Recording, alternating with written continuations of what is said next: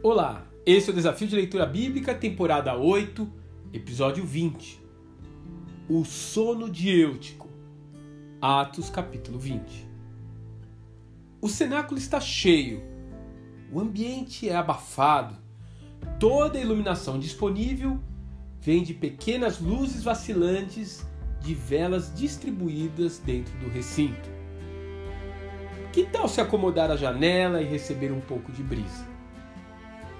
Acredita-se que Eutico era o nome mais comum entre os escravos.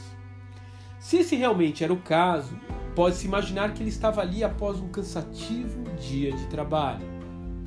Sim, talvez Paulo também não estivesse muito eloquente naquela noite e o jovem estivesse realmente cansado.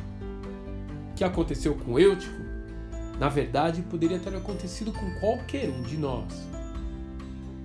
De qualquer forma, o incidente poderia ter sido evitado se o moço estivesse mais próximo do pregador, orando por alguém, de joelhos clamando pela salvação do seu povo, servindo uma ceia, trazendo um copo d'água para o pregador.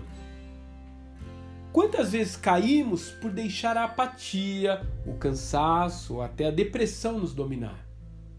Quem nunca teve um prejuízo enorme por deixar de vigiar.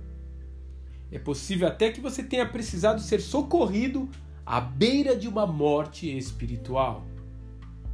Mas você pode evitar tudo isso tomando parte no trabalhar de Deus, deixando de ser um espectador periférico para ser um participante ativo no reino, sendo alguém conectado com o corpo de Cristo, alguém que use seus dons para ministrar bênção na vida da igreja.